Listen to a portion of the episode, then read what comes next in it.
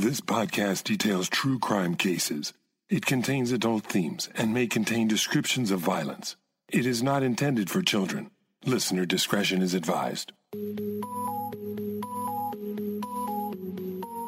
Thank you for joining me for today's episode of Once Upon a Crime. We're in the series Survivor Stories, where I share cases of people who were targeted by some very dangerous criminals, but because of their strong will to survive, somehow escaped their fate. In this chapter, we'll hear the story of one woman's incredible story of survival. She didn't know it at the time, but she was selected to be the next victim of one of the world's most prolific serial killers, Theodore Robert Bundy. Ted Bundy, it can be said, was the killer who introduced the term serial killer into our collective consciousness. Rhonda Stapley's story of her encounter with Ted Bundy is chilling. While you may have heard or read numerous accounts of his crimes against women, you have never heard it straight from someone who found herself in the presence of the evil figure that was Ted Bundy. She is one of the few people who lived to tell about not only encountering, but being attacked by the infamous serial killer. It's a story you will have to hear to believe. And in this episode, you will hear directly from the survivor herself. This is chapter two of Survivor Stories Rhonda Stapley, the woman who survived Ted Bundy. Rhonda Stapley was a 21 year old student attending the University of Utah in Salt Lake City in 1974. Her life revolved around school, studying, church, and just living the life of a newly independent adult. She shared an apartment on campus with three roommates and her calico cat. Rhonda was a student in the College of Pharmacy studying to become a pharmacist. She was in her fourth year of a six year program. Beginning in January of that year, unknown to Rhonda, a string of murders and disappearances of young women had begun in the Pacific Northwest. On January 4th, when New Year's Eve glitter could probably still be found clinging to city streets, a murderer began stalking young women. I will summarize the murders and attacks that have been attributed to Ted Bundy, but this will not be a comprehensive retelling of his life and crimes. There have been many, many books and articles written that go into great detail about these crimes, including Ann Rule's book, The Stranger Beside Me, and Kevin Sullivan's very detailed books about Bundy The Bundy Murders, A Comprehensive History, and On the Trail of Ted Bundy, just being two of them. I've included links to these resources in the show notes. There are also several podcast episodes dedicated to outlining Ted Bundy's crimes. Episodes by Generation Why, True Crime Garage, and the Serial Killer podcast are but a few. I'd refer you to those resources for in depth coverage of Bundy's crimes in their entirety. Here's an accounting of the attacks upon young women leading up to the day of Rhonda's encounter with the killer. 18 year old Karen Sparks, a student at the University of Washington, was the first known victim in 1974. She was bludgeoned in her bed with a crowbar and sexually assaulted. As violent as the attack was, Karen survived after spending 10 days in a coma. However, she could not identify her attacker and suffered permanent damage. On February 1st, Linda Ann Healy, age 21, was attacked in her basement room in Olympia, Washington. She was beaten unconscious, dressed, and then carried away from her home. Her remains would not be found for over a year. The attacks would continue at the rate of about one per month for the next few months. On March 12th, Donna Gail Manson, 19, also went missing from Olympia, Washington. She was a student at Evergreen State College and left her dormitory to attend an event on campus. She was never seen again. On April 17th, Susan Rancourt, 18, disappeared from the Central Washington State College campus in Ellensburg. Her remains would be found a year later, along with Linda Ann Healy's, scattered on nearby Taylor Mountain. On May 6th, Roberta Kathy Parks, 22, disappeared from Oregon State University in Corvallis. Her remains were also found along with the other two women's a year later. Beginning in the summertime, the attacks began to increase in frequency. On June 1st, Brenda Carol Ball, 22, disappeared after leaving a tavern in Burien, Washington. This time, there was a possible suspect sighted. She was last seen talking to a brown haired man in the parking lot of the tavern. The man had his arm in a sling. Brenda's remains were the last to be identified at the Taylor Mountain site. Less than two weeks later, on June 11th, Georgianne Hawkins, 18, disappeared just a few yards from her sorority house on the University of Washington campus in Seattle. She was never found.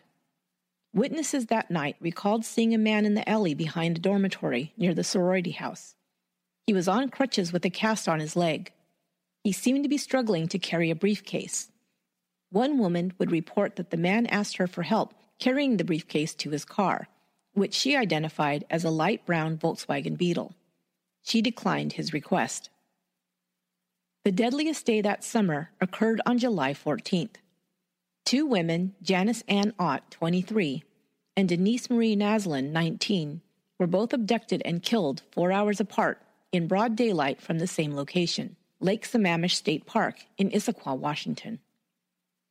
Several women at the park that day were approached by the same man and would later give details to investigators.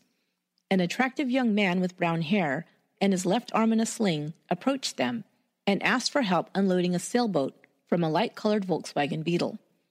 He said his name was Ted. Of the five witnesses, four refused to help.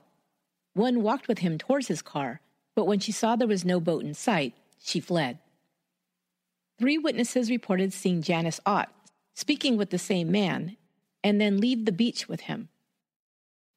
Later that afternoon, Denise Naslund left her friends on the beach to make a trip to the restroom and never returned. Both women's remains were found two months later, two miles or just over three kilometers from the state park off of a service road. Police now shared descriptions of their suspect, Ted, and his car. Flyers were distributed throughout the Seattle, Washington area and reported on television newscasts. Perhaps because he'd been identified and needed to change locations, but also because Ted Bundy had been accepted into the University of Utah Law School he decided to leave the Pacific Northwest in August 1974.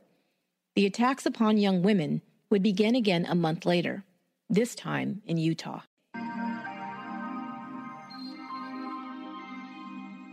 While investigators were still looking for Ted, their suspect in a string of murders and disappearances in Washington and Oregon, he had fled the state to attend law school in Utah.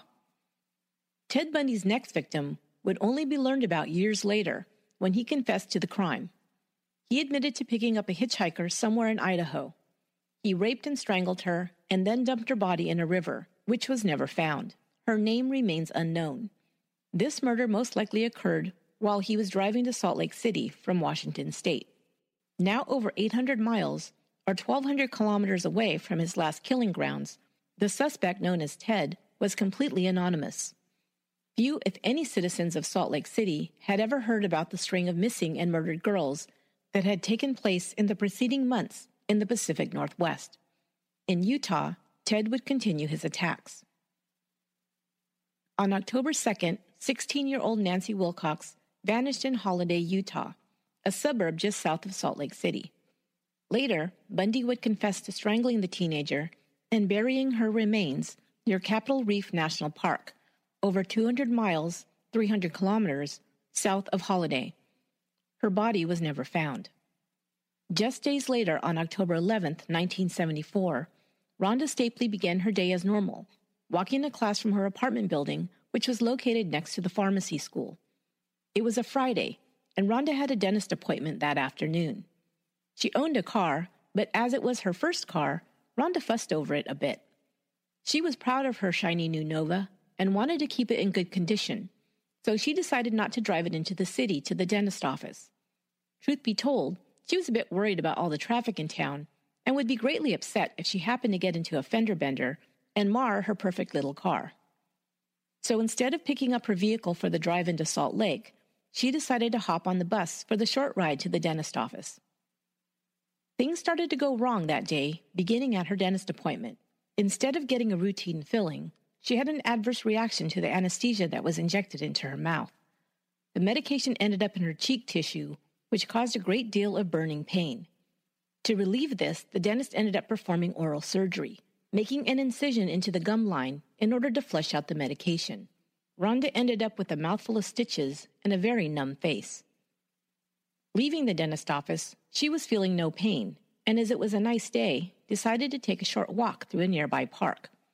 Later that afternoon, as the anesthesia wore off, she began to feel some pain from the surgery and decided it was time to head to the bus stop and for home. She sat waiting for the bus as several minutes went by. The pain in her mouth was increasing now, and she really just wanted to get home. She was just thinking of walking across the park to another bus stop when a tan Volkswagen pulled up and slowly rolled to a stop in front of her. A good looking young man called to her and asked her where she was headed. She said towards the university. He was going the same way, he said, and he'd be happy to give her a ride. He was cute, friendly, clean cut, and seemed not at all creepy, just another typical college student. So without thinking anything about it, she accepted the ride. Of course, in 2018, you may be thinking several things at this portion of the story. Like, why did she get in the car with a stranger? Didn't she sense that this person could be a creep or worse, dangerous? But hindsight is 2020 as we know, and we're looking at it from the perspective of people who have probably followed many true crime cases and are now pretty wary of strangers. We also are looking at it with detailed knowledge about Ted Bundy and serial killers in general. However, you must remember in 1974, the name Ted Bundy was completely unknown, and the term serial killer would not even be coined until the 1980s. Also, hitchhiking, which is nothing more than accepting rides from strangers, was commonplace in the 1970s. Many young people, even and maybe especially women, had few concerns about doing so. Finally, you have to also consider the area and environment where Rhonda was living. This was Salt Lake City, a city with a very large Mormon population. Rhonda was Mormon and held to the values of her church, not drinking alcohol or even caffeine, remaining chaste until marriage, attending regular church service, and being active in church activities. Her expectation was that she would one day meet and marry a Mormon who shared the same values. This was true of a large percentage of people living in Salt Lake City. So, for a young man to generously offer you a ride home might not be eyed with suspicion. It would be assumed by most that he was probably another college student and very likely a fellow Mormon who was just helping another student out. As a side note, Ted Bundy did purport to be interested in joining the Mormon church. He began receiving religious lessons from two young Mormon men he attended law school with. He also attended church and eventually committed to being baptized, which he did in 1975. He commented to other church members that the LDS church had the loveliest girls. However, he was excommunicated by the church after his 1976 kidnapping and assault conviction. The first thing Rhonda noticed entering the Volkswagen was that there was no door handle on the inside of the passenger door. The driver leaned over as she got into the car to close it by grasping the open window. This did not alarm her. College students are often on tight budgets and drive cheap cars that may or may not be in the best condition, she thought. The drive started friendly enough. Rhonda introduced herself as a pharmacy student, while he introduced himself as Ted and said he was a first year law student. He was nicely dressed in dark slacks and a pullover sweater. He looked very much like a typical law student, Rhonda observed. He took a different route than most would take to get to the university, but Rhonda didn't see this as suspicious at first.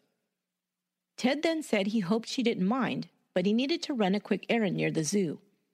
This detour would take them past the turnoff to go in the direction of the university campus. Rhonda didn't mind the extra few minutes she assumed the errand would take. He seemed perfectly normal and friendly, although not extremely talkative.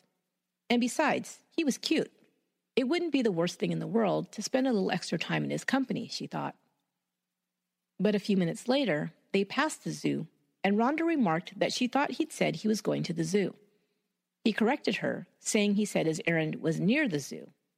They continued up Emigration Canyon Road, a windy and steep road that leads into the sparsely populated hills and the edge of the Wasatch Mountain Range.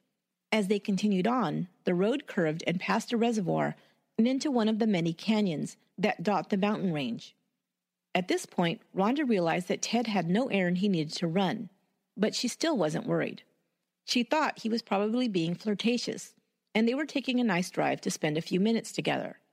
Maybe he was interested in finding out more about her, or just wanted to take a drive on a nice day with a pretty girl. They continued to make small talk about school and the weather as they drove. However, as he continued on and deeper into an unfamiliar canyon, he became quiet. Rhonda was feeling nervous now. She didn't sense danger, but began wondering if he was looking for a spot to stop and make out with her. She wasn't that kind of girl, and this idea made her uncomfortable. If she had to reject his advances, she felt it would be awkward and embarrassing. She began wondering what she should do to avert the situation. She tried to keep up conversation, to show him she was just being friendly, but not flirtatious. But he stopped responding to her attempts at conversation altogether. It became more and more awkward. Finally, Ted pulled off of the road and into a turnout. It was a secluded spot in the woods, and there were picnic tables nearby. He parked the Volkswagen and shut off the engine. He turned to her, and Rhonda was sure he was going to try and kiss her. She was very uncomfortable now. Facing her, he said something in a very matter of fact way that was nevertheless shocking. Do you know what? I'm going to kill you. He placed his hands around her throat and began squeezing.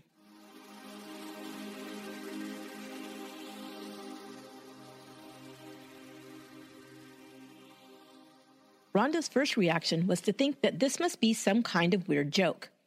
As his hands around her throat began to cut off her air supply, she automatically began to try and fight him off. Of course, he was too strong. The need for air was causing her to panic. His eyes became menacing, crazy. Just then, he released his grip on her throat, and she gasped for air and began screaming as she kicked and continued to fight. He grabbed her throat again. This time, she lost consciousness. When she came to, she was lying on a picnic table. He must have easily picked up the unconscious girl and carried her to this spot. It must have been jarring to come to in a different place from where you last remembered being. For a second, you might tell yourself it was all just a nightmare. But for Rhonda, the nightmare was just beginning. Ted was standing over her, slapping her in the face, forcing her back into consciousness. He grabbed her face roughly and shook it back and forth. The force caused the stitches in her mouth to rip open and begin to bleed. A quick note I will continue to outline the attack on Rhonda Stapley by Ted Bundy. I initially debated how much of these brutal details I felt I should share. Rhonda describes the attack in full detail in the book she so bravely wrote titled I Survived Ted Bundy The Attack, Escape, and PTSD That Changed My Life. And I encourage you all to read it, as hearing her experience in her own words is very powerful. But I ultimately decided to describe her attack at the hands of Ted Bundy to you using her account as a reference. And I have a specific reason for doing so. For me, and probably for many others who follow true crime, Ted Bundy has become somewhat of a mythical figure. There have been books, movies, television shows, and documentaries detailing his crimes. I've seen Twitter and Instagram accounts dedicated to the serial killer. He almost has a cult following. But after reading Rhonda's book, it reaffirmed for me what we used to know about Ted Bundy that he was a monster and an extremely evil person. I think you will see how very evil he was, and someone whose memory shouldn't be romanticized in any way, after you hear the following details. After Bundy forced Rhonda back into consciousness, he grabbed her off the table. Holding her by one arm so she couldn't get away, he began punching her over and over in her stomach until she doubled over and fell to the ground. She pleaded with him to stop. Lying in the dirt, she continued to beg. He stood over her with an intense look of anger. Rhonda describes his face as bright red in his anger. The veins on his neck and forehead bulged out. This was the face of a madman, someone who could kill you as easily as look at you. Rhonda was terrified. He shoved her with his foot, rolling her over to face him as he began to scream at her. You don't have the right to whine and cry. You should be thanking me that you're still alive, he screamed. I can kill you any time I want. You should be grateful you're still breathing air. He then screamed at her, wanting her to say she was grateful he hadn't killed her. She squeaked out, Yes, I'm grateful. And he made her repeat it louder.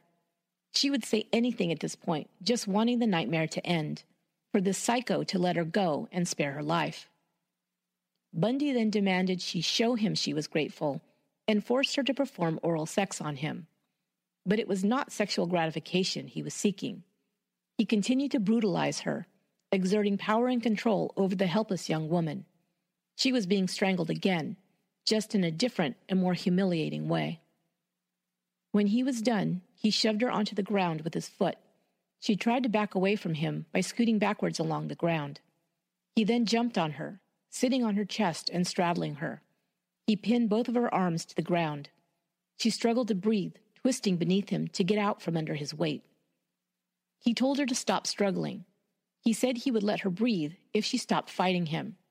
He obviously enjoyed seeing her powerless. He was playing a game with her life. He ripped off her shirt and bra and bit her breast. Then, smashing his hand over her nose and mouth, he began suffocating her again.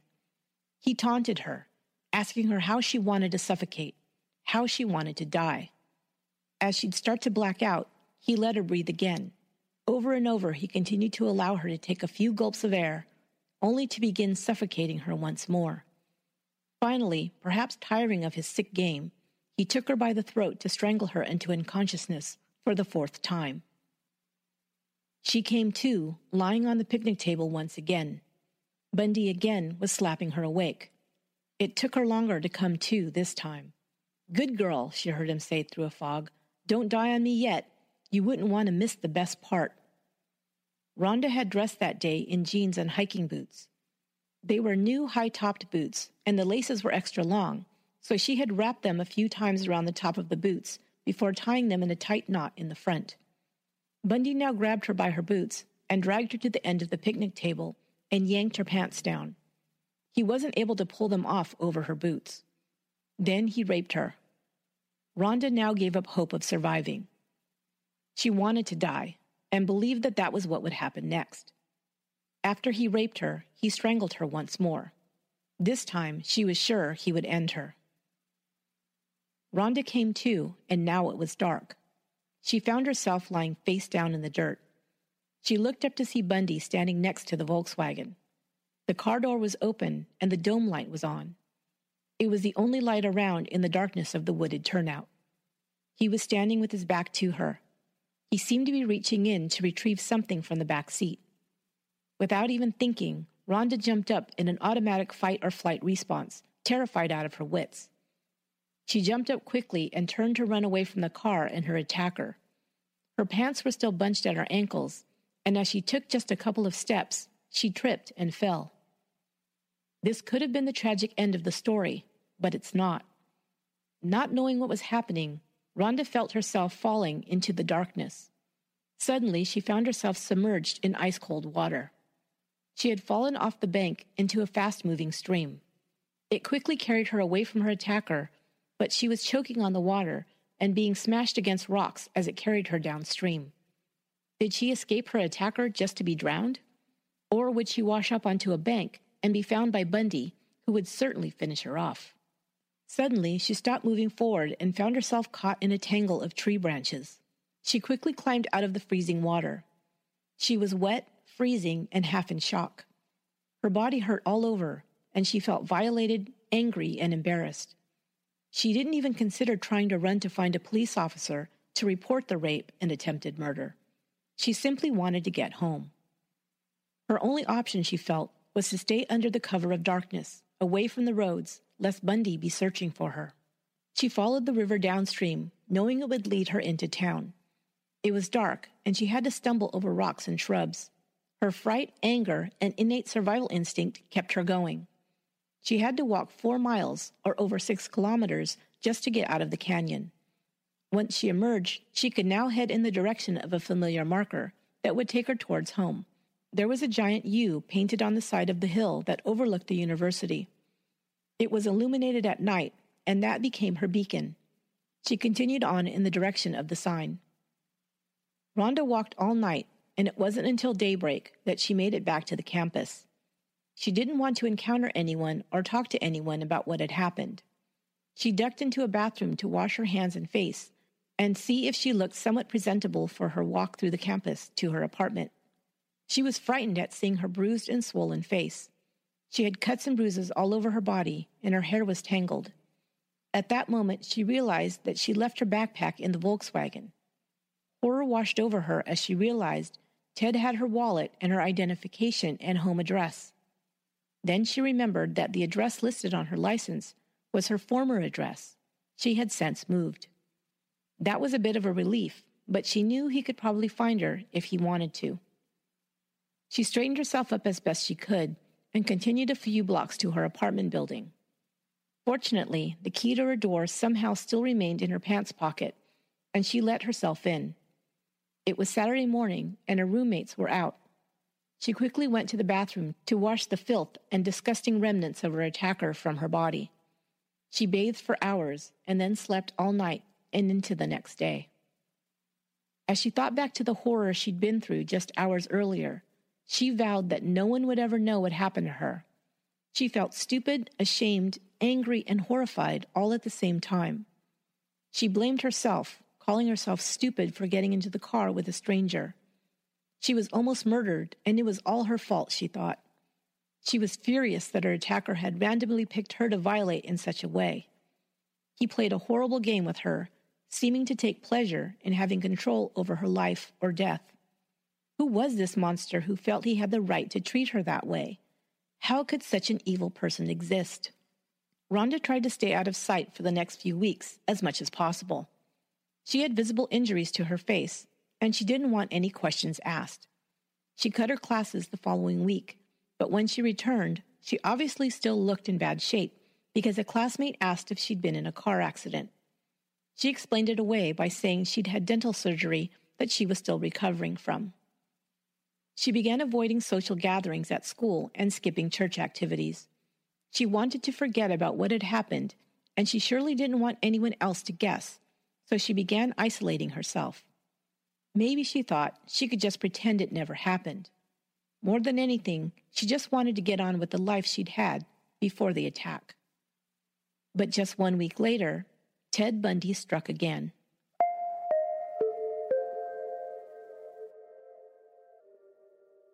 Friday night, October 18th, Melissa Ann Smith, age 17, was visiting a friend who worked at a pizza parlor in her hometown of Midvale, Utah. Midvale was just 12 miles or 14 kilometers south of Salt Lake City. After leaving the restaurant, Melissa headed home to gather some things because she was spending the night at a friend's house. She never made it home.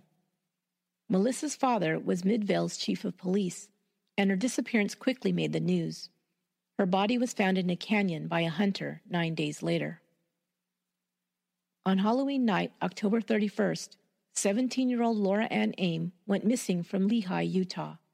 Ted was moving further south, about 30 miles or 48 kilometers south of Salt Lake City. Her body was found a month later, on Thanksgiving Day, in American Fork Canyon. Both Laura and Melissa were raped, strangled, and bludgeoned. On November 8th, Ted turned up in Murray, Utah, just north of Midvale.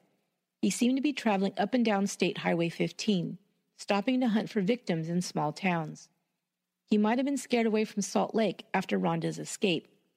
Was he checking the news every day to see if his description had been reported? Or did he just stay away from the city in case authorities were looking for him? In either case, it seems, he couldn't or wouldn't stop himself from continuing his murderous urges. In Murray, he posed as a police officer approaching 18 year old Carol DaRonch at the Fashion Place Mall. Using the ruse that he was investigating a car break in identified as her vehicle, he led her out to the parking lot and tricked her into his Volkswagen. He told her he was taking her to the police station to file a report. Instead, he pulled over in a secluded area and attempted to handcuff her. Carol struggled, and Bundy only succeeded in attaching both sides of the handcuff to one of her wrists. She was then able to jump out of the car and escape. She went to the police and quickly reported the fake Officer Roseland as her attacker. Unsatisfied in his plan to murder Carol, Bundy traveled 19 miles, 30 kilometers, north of Murray and abducted and killed 17 year old Debbie Kent from outside Viewmont High School, where she had gone to pick up her brother after a theater production. Two other women at the school reported being approached by a man that evening who asked them to come outside to identify a car. Both declined. A key was found in the parking lot that later would be determined to fit the handcuffs that Carol DaRonch still had affixed to her wrist after her near abduction. This, along with Carol's testimony in court, would ultimately lead to Bundy's conviction on kidnapping charges in 1976. After hearing the reports of missing women soon after her own attack, Rhonda's guilt and horror grew. Might the same person who attacked her be responsible for these missing girls? It was too horrible to imagine, and she refused to allow herself to believe it could be true. Then Carol DaRonch escaped her attacker. After hearing the description Carol gave of the man who abducted her and the description of his car, Rhonda could no longer deny what she had dreaded. This was the same man that had attacked her. She felt horribly guilty and felt that Ted's other victims were all her fault. But she still could not bring herself to go to the police. Later, Rhonda would reason that Carol DaRonch had given all the information about the monster that she herself could have provided to the police. They already had his description, knew that he identified himself as Ted, and they had the description of his car. She had long washed away any physical evidence he might have left behind. She'd thrown her torn and muddy clothes away the day after the attack in a dumpster on the campus. Even her cuts and bruises had since healed. In this way, she convinced herself there was no purpose in coming forward now.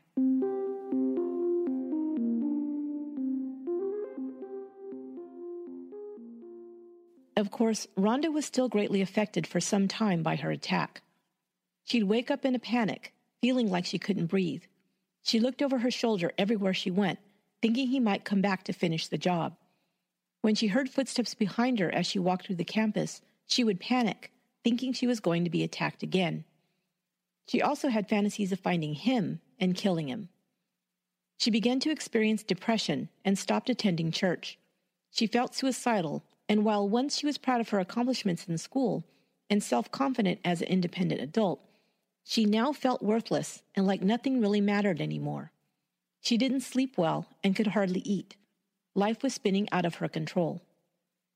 Rhonda put what energy she had into her schoolwork and her job in a drugstore pharmacy. Her boss saw that she seemed fatigued a lot of the time. When she admitted that she was having trouble sleeping, he recommended a prescription sleep aid called Placidil. She took it home, but didn't use it for a time, until she heard about Carol DaRonch's near abduction and the disappearance of Debbie Kent. She began taking the drug to be able to sleep at all. But it had an added effect on her. She realized it made her feel incredibly calm and even happy. While she was under the effects of Placidil, she could forget all the terrible memories of that awful day. For a time.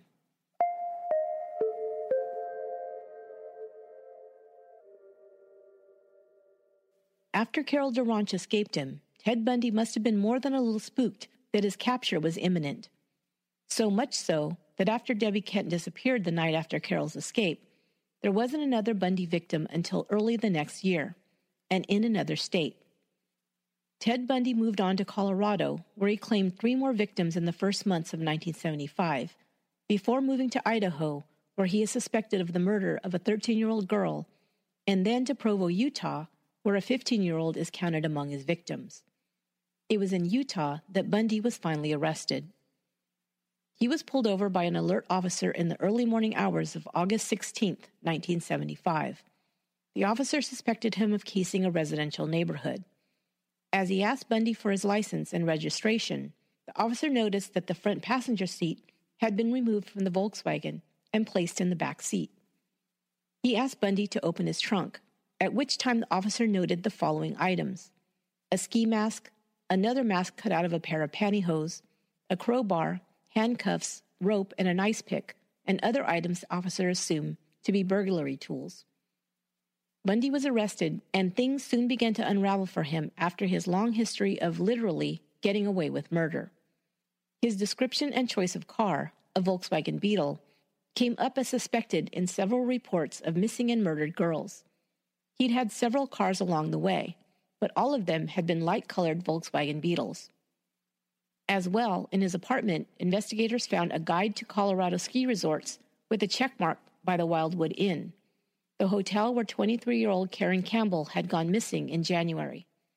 Her body was found the following month. They even found a brochure advertising the Viewmont High School play where Debbie Kent was last seen. Even so, investigators didn't believe they had enough to hold Bundy and released him on his own recognizance. Later, Bundy would say that one item not found in his apartment was a collection of Polaroid pictures he claimed he collected of his victims. He admitted to destroying them after he was released from jail. The following month, one of Bundy's former Volkswagens, one he'd sold to a teenager in Midvale, Utah, was found and swept for evidence. Forensic evidence matching some of the missing and murdered women was found in it. They also found hairs that were microscopically similar to Carol DaRonch's. In October, Bundy was finally placed in a police lineup, and Carol picked him out immediately as a man who'd called himself Officer Roseland. They couldn't definitively tie him to Debbie Kent's disappearance, but found they had enough to charge him with Carol's kidnapping. Detectives in three states were still working on their investigations to determine if Bundy could be held responsible for other victims in Utah, Colorado, and Washington. He was tried in late February 1976 and was found guilty of kidnapping and assaulting Carol DaRonch and sentenced to a maximum of 15 years in Utah State Prison. In January 1977, he was extradited to Colorado to be tried for the murder of Caryn Campbell. On June 7th, he escaped while at the courthouse in Aspen, Colorado, for a preliminary hearing. Six days later, he was found in a stolen car, weak, ragged, and with a sprained ankle from jumping out of the second story window of the courthouse. Back in jail, he devised his next escape plan. Acting as his own attorney, he filed for a change of venue, which was granted. His trial was moved to Colorado Springs, and on December 30th, after months of planning, he escaped from the local jail. His escape was not discovered until 17 hours later. By that time, he had made it as far away as Chicago. His ultimate destination was Tallahassee, Florida, another college town. It was in Florida, after a series of brutal attacks on women and one 12 year old girl, that Bundy's bloody trail would end. Perhaps after so many months locked up and unable to fulfill his murderous fantasies, he began to kill as if in a frenzy once he reached the Sunshine State. In one horrible night, he entered the Chi Omega sorority house and killed two women and severely injured two others. He then traveled a few blocks away to a second home and bludgeoned another woman almost to death. She miraculously survived. Finally, on February 9th, Kimberly Ann Leach, age 12, was abducted, raped, and murdered. Three days later, Bundy was arrested near the Alabama state line when he was found driving a stolen Volkswagen Beetle. He tried to evade the officer, but was tackled and arrested. Bundy would stand trial for the Chi Omega murders in Florida. He was convicted of two counts of murder and three counts of attempted murder and sentenced to death. Six months later, he was tried for the murder of Kimberly Leach. He was once again sentenced to death by electrocution. His execution was carried out nine years later on January 24, 1989.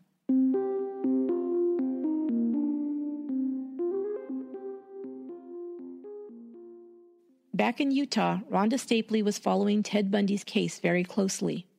Of course, she was terrified after learning of his first escape and breathed a sigh of relief when he was soon caught. Then the rug was pulled out from under her again when he escaped, seemingly for good, the second time. She, of course, didn't even hear the name Ted Bundy until almost a year to the day of her attack, when he was charged with aggravated kidnapping and the attempted homicide of Carol DaRonch. She was surprised that he had told her his real first name. Of course, she realized he didn't expect for her to live to tell anyone. Rhonda had since begun seeing a psychologist once her pastor and a classmate confronted her about her use of prescription sleeping pills. They were concerned about her and introduced her to the doctor. She agreed to get counseling with him, but still never revealed that she had been attacked by the Ted Bundy whose name was being spoken all over the news. Rhonda got her Placidil use under control and graduated from college in June of 1976, during the same time that Ted Bundy was beginning his 15 year sentence for kidnapping in Utah State Prison.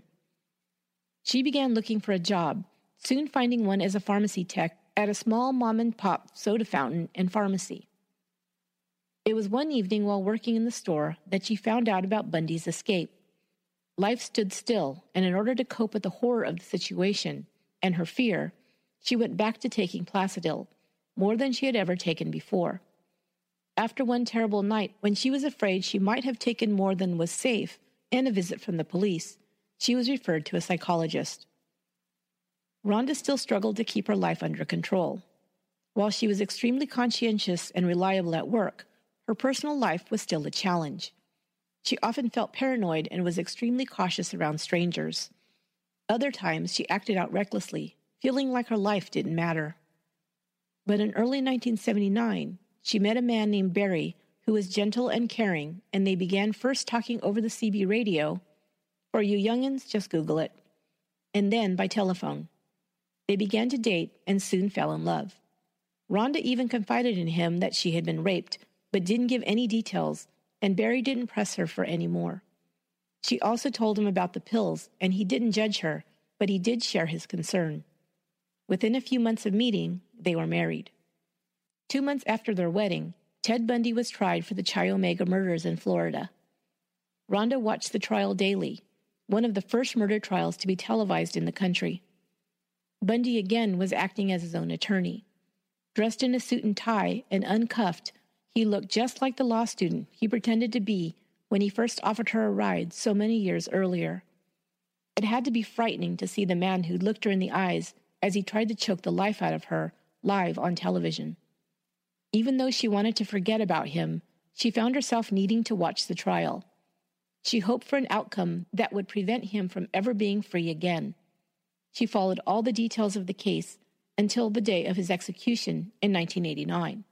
She listened to all his interviews up until that day as well, wondering if he would mention her. He never did. Rhonda found herself following other true crime cases throughout her life as well.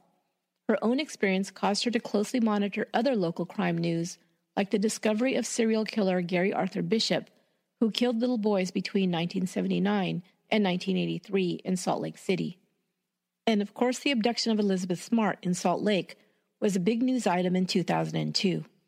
Rhonda found similarities between her and Elizabeth's cases. Both of them were young Mormon girls in Salt Lake City who had been kidnapped and raped. Rhonda and Barry's first child, a girl, was born in 1981. Their second daughter was born in 1984. Barry was a mechanic, and eventually, as Rhonda moved up in her career as a pharmacist and her pay increased, they decided that Barry would stay home with the kids while Rhonda worked. Rhonda lived a contented life with her husband and girls. She seemingly put her encounter with Ted Bundy behind her and continued forward, living a good life. This was all she ever wanted a happy home, and a fulfilling career. As the years progressed, she rarely even thought of Ted Bundy. Until one day in 2011, when a simple encounter at her workplace would bring it all flooding back.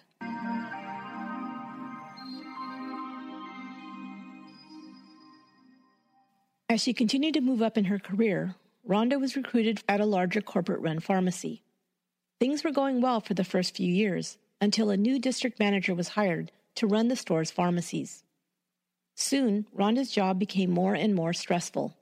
She found herself disagreeing with corporate policy that just seemed to find reasons to nitpick and harass the staff. She found herself butting heads with the new store manager, and he began to threaten her with the loss of her job. She was even put on probation, and everything she did seemed to be closely monitored, and fault was found for the most insignificant things. She believed the management was trying to push her out of her job and she was under a great deal of stress due to the situation. She finally decided to place a call to the district manager. She thought it would be an air clearing conversation where she could tell her side and they could begin to work things out without all the hostility. Instead, the district manager began to yell at her. She was shocked. He shouted at her, saying that she didn't have the right to whine to him about being treated unfairly. You should be thanking me that you still have a job. I can fire you any time I want. You should be grateful that you're still even employed by this company, he yelled. Immediately, feelings and memories came flooding back to Rhonda. It was that awful day in October, 37 years earlier, all over again. She could picture Ted Bundy's face, screwed up in a rage as he screamed at her. You don't have the right to cry and whine. You should be thanking me that you're still even alive. You should be grateful that you're still breathing air. Rhonda felt sick. She could feel the pain just as clearly as she had felt it on that day. She couldn't breathe. Her heart pounded. She felt trapped, ashamed, and guilty. All the things Bundy had brought into her life. This was the beginning of another dark period in Rhonda's life.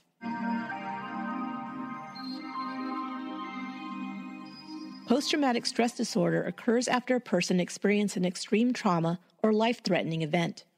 It affects rape survivors, combat veterans, police officers, and other first responders, car crash survivors, and many others.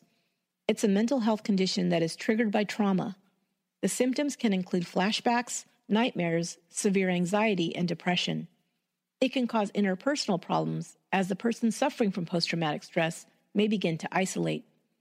If the condition is left untreated, it can lead to serious problems such as panic disorder, substance abuse, and or suicidal feelings. Rhonda began to experience some of these symptoms, including nightmares and flashbacks from her attack. She awoke with headaches and nausea and had a frequent feeling of pervasive dread. She became depressed. The symptoms, rather than subsiding over time, increased. She thought about her attack and Ted Bundy frequently now, even though he had been dead for over two decades. She wondered if there was anyone else who'd experienced the terror she had, if there had been any other Bundy survivors. She began searching the internet and amazingly found a woman's blog who also had a story of escaping Bundy. She sent her a message. The woman was in another state and didn't know Rhonda from Adam, so she felt safe sharing the secret she'd kept from everyone else on Earth for almost four decades. They began corresponding. This friendship led to two things that would help Rhonda begin to put her demons behind her. First, she encouraged Rhonda to write about her experience and her pain in a journal. No one would ever have to read it but her, she thought. Writing about her trauma and her feelings about it turned out to be quite healing. Secondly, her friends stressed the importance of finding a therapist to help her deal with her symptoms of depression and post traumatic stress. She'd now since put a name to what she was experiencing. She began searching for a psychologist in her area, and as fate would have it, she found a familiar name. Dr. David was the young psychologist who had talked with her so many years ago following her scary experience after taking too much Placidil. She sent him an email. He responded soon after, and she made an appointment to begin seeing him. He first diagnosed her with PTSD, and she became more educated about the condition and its treatment. He asked her to talk about what trauma she had experienced. She took a deep breath and, for the first time, sat in a room with someone and told the story of how she had survived Ted Bundy.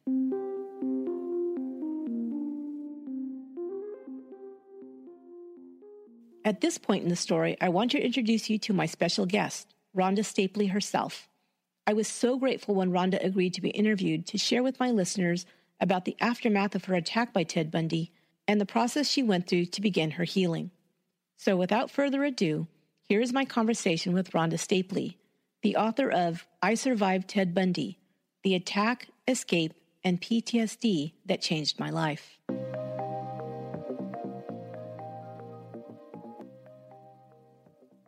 After your attack by Bundy in 1974, you didn't tell anybody what happened to you. In your book, you say that you kept it a secret for 37 years. Why did you make that decision? The reasons are many and they kind of change over time. At the very beginning, immediately after the assault, I was embarrassed and I felt stupid for having let myself get into such a dangerous situation. I was afraid that people would judge me. I could imagine people pointing at me and saying, That's that girl that was raped. Rape victims were kind of treated a little bit differently. And I was afraid that people that knew me would treat me strange and it would be just weird. I felt like I was dirty and ruined. In, in our in our church, I was a very religious young lady. Um, our church teachings at that time, they're kind of coming around, changing a little bit now, but at that time, it was taught that the most important thing a young woman can have is her virtue. And if it comes to a choice of giving up your life or your virtue, it's better to die. And I had lived, and so I had that guilt um, in addition to the feelings of embarrassment and shame and lonesomeness and fear and all those other feelings that get mixed up after an assault has happened. A little bit later, I felt like if I told my family, my mom would make me drop out of school and come home and I felt guilty for not telling, especially after other bodies started being found in canyons. Mm. I felt like maybe it was my fault, and I felt that kind of guilt. But by then, they the police already had a description of him and his car, and I didn't know what else I could offer. that would help an investigation. And I just thought that all those bad things that were going to happen, like you know, people would shun me and treat me differently and disrespect me, and and all those kind of feelings made me just want to keep the secret forever. And then even later, you know, after he was arrested and in jail and so forth, then the reasons not to tell were because it didn't seem important. He'd been arrested, and it wasn't important to me that people knew. And if they did, they still might judge me, or worse, they might not believe me. Like, yeah, that guy they put in jail, that Ted Bundy, he assaulted me. And they would say, yeah, right, mm-hmm. attention seeker. Yeah. so, so I just decided to promise myself never to tell anybody, and I kept that promise. That's quite a bit to have to deal with at such a young age. All of those things that were kind of swirling around in your mind of what could have happened and how you would be perceived one thing you just said there really kind of leaps out at me that you kind of believed at that time that it would be better to be dead than to say that that happened to me and I lived. Yeah, that's kind of true. You know, the, the teachings in the church were that your worth and your of your whole soul depended on being virtuous and pure, and that's the most important thing that a young woman could have. And if you lost that, you might as well lose your life. And it's probably better to give up your life than to give up your your chastity and your virtue. Oh, that's that's pretty intense. I would imagine to have to think about how do I how do I square that with being a survivor? Actually, survive this, which is miraculous and and a very good thing. But then there's that other kind of shadow kind of hanging over it about being a survivor. And I assume that there's other people that have that thought as well. Yeah, it's kind of called survivor's guilt. Mm. You feel guilty for surviving. You know, you're glad you lived and you're glad you're alive, but you're kind of wondering why and and why me. You know, Bundy killed so many young women. Why did I manage to not get killed? If for some reason God was looking out for me, why didn't He look out for them? You know, I'm not any different than all those other victims, and why would He let me live? And it kind of made me question my faith and and God and religion and life. When you finally did decide to tell someone, what made you take that step? Because it seemed like with all of that, that was a huge step for you. It was, and by then, you know, 37 years later, I thought that I had handled it well. I, you know, put it away somewhere, and it was shoved down so far that I hardly ever thought about Ted Bundy. Um, I was married, had family, you know, raised two daughters, active in the church and active in the community. had a really good career as a pharmacist, have a small business of my own. I thought I had life pretty much under control and going really well until the, the turning point was when I when the symptoms of PTSD started, and that happened to be the 37 years uh, after an incident with a job. In trying to get rid of the PTSD symptoms, trying to figure out how do I make myself feel better because I was feeling really horrible. Mm-hmm. I found out that the, most of the things that I was reading were saying the best way is to talk about it. You need to talk about it and express those feelings and those emotions to somebody. And I didn't think that I could talk about them to anybody, but that's when I decided to start looking for someone to talk to. You talked about the symptoms that you started to experience. Could you tell us a little bit about those symptoms? What did you experience, and how did you kind of know that this is different from what I'd been going through before? This is a, another level or something else that I haven't experienced. Yeah, the the very first thing, you know, the, the boss yelled at me, and immediately I just felt like like crying, and I couldn't stop. And you know, I'm a professional pharmacist, and crying at the boss is like I'm way overreacting and, you know, even for weeks after, I couldn't stop crying. I was thinking, I am just so overreacting to this.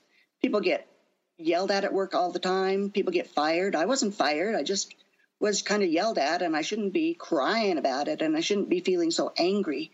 I was feeling just just so tearful and so angry and so hurt and so singled out. And I, I think that's the part that related kind of to Bundy was that I felt like I was chosen at random to be yelled at by the boss. You know, everybody else was doing the same thing I was doing, but I was the one that was chosen, kind of like Bundy kind of picked me at random. I don't really know the psychological reasoning behind that, but I think that that had a lot to do with with my symptoms. I was having nightmares and panic attacks, and and the nightmares were all related to that incident all those years ago. And I so I kind of knew that it had to be PTSD. And had you heard about PTSD before this? Oh yeah, okay. yeah. You hear about it. You know, you kind of think it has a lot to do with with soldiers coming back from the war who've watched their buddies get killed and stuff. And And you know that you know people in earthquakes, people who survive airplane crashes and car crashes and things, they're all subject to PTSD. Just if you think your life is in danger, triggers that part of your brain that can hold on to that fear. Yeah, because we have to remember that the T stands for trauma, right? So it could be yeah. any kind of trauma. But it continued, you said. In that moment, you felt very angry, you felt very upset, you were crying. But it did it continue to happen? Is that what you're saying? Yeah, it continued to happen. And I was angry at every little thing. You know, if my husband would feed the dog and leave the dog food can on the counter, ah, that was terrible. the garbage is right there. You know, he's he's left the dog food can on the counter, and I just throw them away every day for our whole married life. We've had pets, mm-hmm. but for some reason now it just made me really, really angry. Mm-hmm. We'd have fights about little silly things like you didn't take the garbage out. I knew you wasn't going to take the garbage out. Yeah.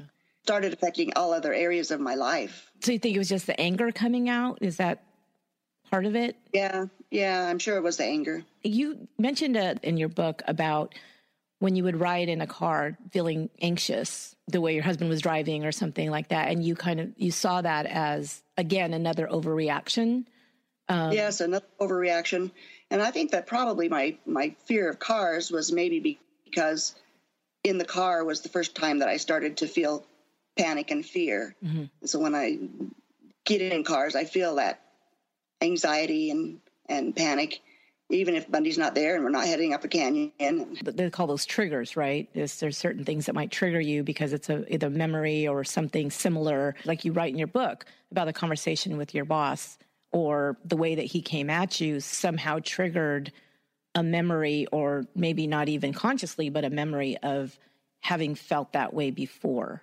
um, or having yeah. something like that similar said to you before. Um, and then later on realizing that that was probably – during the attack. Look how many years later, over 30 years later, right? Um, right. Yeah. And still, the reaction almost is vivid. That is something that people talk about when they talk about dealing with post traumatic stress is that you know it's an overreaction, but it feels like you're in that moment again. You're reacting to it at that level. Yeah, it doesn't feel like a normal kind of memory. Mm-hmm. You know, you can remember falling down in the grade school parking lot and hurting your knee really bad. It's not that kind of a memory. It's like you're right there and you can feel the pain and you can you know taste the blood and you can smell the smells. Yeah. It's like too real. And there's another part of PTSD that a lot of people experience that's a like a, a supercharged startle reflex. Somebody walks up behind you or says something loud or there's a you know, they talk about soldiers will hear bangs and they'll they'll think of that they're back in the war and those are machine guns going off. Mm-hmm. And I didn't have that, but I have the startle if somebody walks up behind me. Mm-hmm. And I also have a feeling of unsurety. I'm not sure of myself. I like to be in control, so I like to be the driver. And if I'm driving and I'm going to change lanes, you, you check traffic and you check traffic, mm-hmm. you signal and you check traffic again, and everything is perfectly safe. You're good to go but I still kind of cringe when I go over there thinking I'm going to die. yeah. Yeah, it, yeah, it's like this hyper, like you said, hyper sensitivity yeah. to things. Yeah, and so so now what I have to do is is tell myself you're not going to die because you checked and it's safe, and you checked again and it's safe, and it's still safe, and you're going to be fine. Just go over there and change the lane. So, what is it that helped you? What are the things or the steps that you took to start healing a little bit or changing those reactions? Well, the first step that I took was I'd read that you need to kind of write it down and write out what happened, and that will help you to express it. And I thought that maybe if I did that, nobody would have to read it. I could still be a secret, but I could express those feelings. And so I started kind of journaling and writing it down. That's what turned into the book. That's probably the one thing that helped me the most. Mm. But I also found another Bundy survivor I could talk to that was far away from me, and she didn't know anybody that I knew, and she couldn't you know, tell the people at my work or tell my family or anybody. If things went south, we could just quit talking to each other.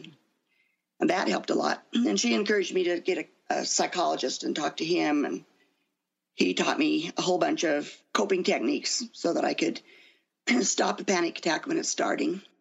Finding another survivor, that had to be, I mean, who else in the world could understand what you'd been through? Unfortunately, most didn't survive. So it's not a big club there. Um, and there's not a club. There's no support group for Ted Bundy survivors. Right. Yeah. Did that feel like okay, this is a blessing that dropped in my lap that I found somebody who can understand and maybe give me some advice of what to do to kind yes, of all all along my healing path, it just seemed like things started to kind of click into shape. Kind of blessed that way. Mm-hmm. Yeah, it sounds like it because that that's amazing to to find another person that can relate to what you went through. I wanted to ask you a little bit about your life soon after surviving the attack. Like, what did you do to kind of just keep going from day to day afterwards, seeing as nobody knew and there was really no one to talk to about it? How did you get through the first few months or or so after the attack? Well, I didn't want anybody to know, and so I covered up my bruises and I missed a couple of classes and I started kind of dropping out of social events and dropping out of church and not doing things with my friends and just kind of isolating myself a lot. I think a lot of victims do isolate. I felt worthless and like I didn't belong around other people. And somehow I managed to get that kind of under control. Part of the part of the thing was that I even started self-medicating because that would help me to be feel numb and then I wouldn't allow myself to think of thoughts of Bundy or thoughts of fear or thoughts of cold water or any kind of thoughts that would trigger memories back then. I was just trying to forget about the whole thing. I thought if I forgot about it and just moved on with my life, that would be the best way to handle it. Mm. Turned out it wasn't really handling it, it was just avoiding it. Right. Which is like the reason that PTSD pops up later. It was just basically one foot in front of the other every day, it sounds like. Yeah. Kind of... For for probably the first several three or four years after that. And then, you know, I was able to kind of get my life back together and I married and started a family and got my career going and had a really normal, pretty much boring life. Lived happily, happily ever after for the next 37 years. Mm-hmm. I know as, as, as women, especially, we put a lot of energy into family and nurturing our kids and taking care of our, you know, spouses and our jobs and everything else. Um, and so sometimes that kind of distracts us from other things. And we find a way to just, you know, keep going and really focus on the positive things. But you're right. I feel like if there is something that hasn't really been dealt with, surprise, one day it'll just pop up. And then we have to go back and, and deal with things. At least that's been my experience and other people that I know that their experience that that happens. There's so much we can do to keep going and it's great because you know you you have your life. It didn't stop. It didn't halt in any way where some people it might. You know, they might get too involved in drugs or whatever it is that they do to numb like you said and then really not move forward. But that didn't happen for you. You continue to yeah I, I, insisted on moving forward Force of will. Sounds Force like. of will, mm-hmm. right? Power, power on. Yeah, power on. Yeah, some of us are really good at doing that, powering on. One of the things that intrigued me about what you wrote in your book is that you followed the Bundy case. So, a couple of obvious reasons because once they identified him, he got arrested, he's captured, but then there was a couple of let's call glitches when he escaped I assume that that started with just wanting to know that he's locked up. Is that the reason why you followed that case so closely? Yeah, because I was uh, so directly involved in it, I followed all that case really closely. I also followed a lot of other cases. Anytime there were murders in our neighborhood or serious crimes, I paid attention to all that. So I followed a lot of crimes, and, and part of the reason, you know, I've always wondered if people who who read true crime and follow true crime and watch it on TV if a lot of them are victims themselves or know of victims, because um, it does seem to suck you into that genre. For my personal reasons, probably because it makes me feel not so alone.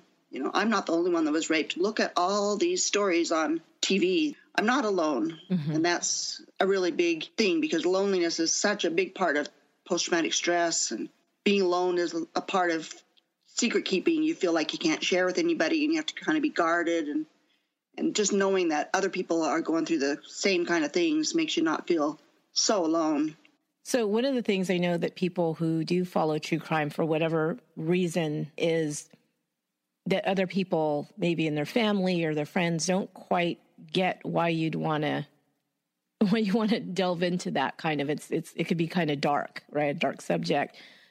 What what did your family think? I imagine you're watching these things on television or reading books or something. Did they ever ask you like why are you why are you so interested in that or do they look at you funny? We always kind of wonder about that. People like, "Okay, why are you reading all that?" Yeah, my, my kids always thought I was a little bit creepy because I knew all the details about all the creepy stuff that happened. Now there's a real big creepy club because there's a lot of people who, you know, follow true crime. We we've found that out through everything that has happened in the media, eh, true crime documentaries and podcasts and everything in the last, you know, two, three, four years. And uh, so we all feel a little bit more like, oh, we finally have a community of people who understand, you know, our interest in this, and it's it makes us feel like, okay, maybe we're not so weird, maybe we're okay. So um, yeah, exactly.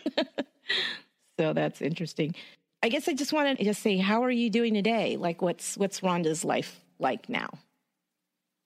well, I still have some of the PTSD symptoms, but most of them I'm able to manage. I hardly ever have nightmares anymore or flashbacks. I still have that that startle reflex, and I still have those fear of changing lanes when I'm driving, and I still have that control that I want to be the driver, even if I don't trust myself. I still want to be the driver and be in control. Basically, my life is good. I've quit working for that boss mm-hmm. and I'm concentrating on my small business that I have. It used to be a side business to my pharmacy job, and now I'm concentrating on that, and life is good. That sounds really, really great. I'm glad to hear that. What would you say to listeners who are dealing with a traumatic event of their own? What what kind of advice would you give them? Well, I think that if if we're talking about you know, there's all kinds of traumas. If we're talking about rape and sexual uh, assault and so forth, the main thing is to think of it, it's not your fault. People will say, why were you out late at night? Or why did you take a ride with that guy? Or what were you wearing? Or, but it's, it's not the victim's fault. It's never, ever the victim's fault. And it's not just, just sexual assault victims that do the self blaming, people who are survivors of earthquakes or avalanches or whatever can still manage to let their mind take them to that place where they're wondering if only I had done this differently or what if I had done that instead or I wish this would have happened and and, and that's kind of a, a self-blaming thing. Mm-hmm. And the second thing that I would uh, encourage people is to talk about it. Find somebody to share it with if it's a best friend or a coworker or a clergyman or a psychologist. Psychologists are great because they are bound to keep your secret. They can't tell anybody. Right. and to talk about it. And then there's the, the flip side too is if you're the person that a friend approaches you and they have chosen you to be the person that they can confide in, it's important that you first of all believe them. Don't say, "Oh no, he would never do that. I know him and he's a nice guy. He would never do that." and then don't blame them. Don't ask them what were you doing out at night or why would you have worn those clothes or you know whatever. Why were you drinking? You should know that's a dangerous thing to do. Believe them and don't be judgmental and keep their confidence. Yeah, it's great advice for people because somebody does approach you and want to talk about something like that. We don't always know how to react. We don't always know what to say, but at least that gives you some idea of maybe what not to say. Um, what would you say would be the best response? I'm not really sure there really is a best response, but um, avoiding the negative responses is the main thing and listen and just be there.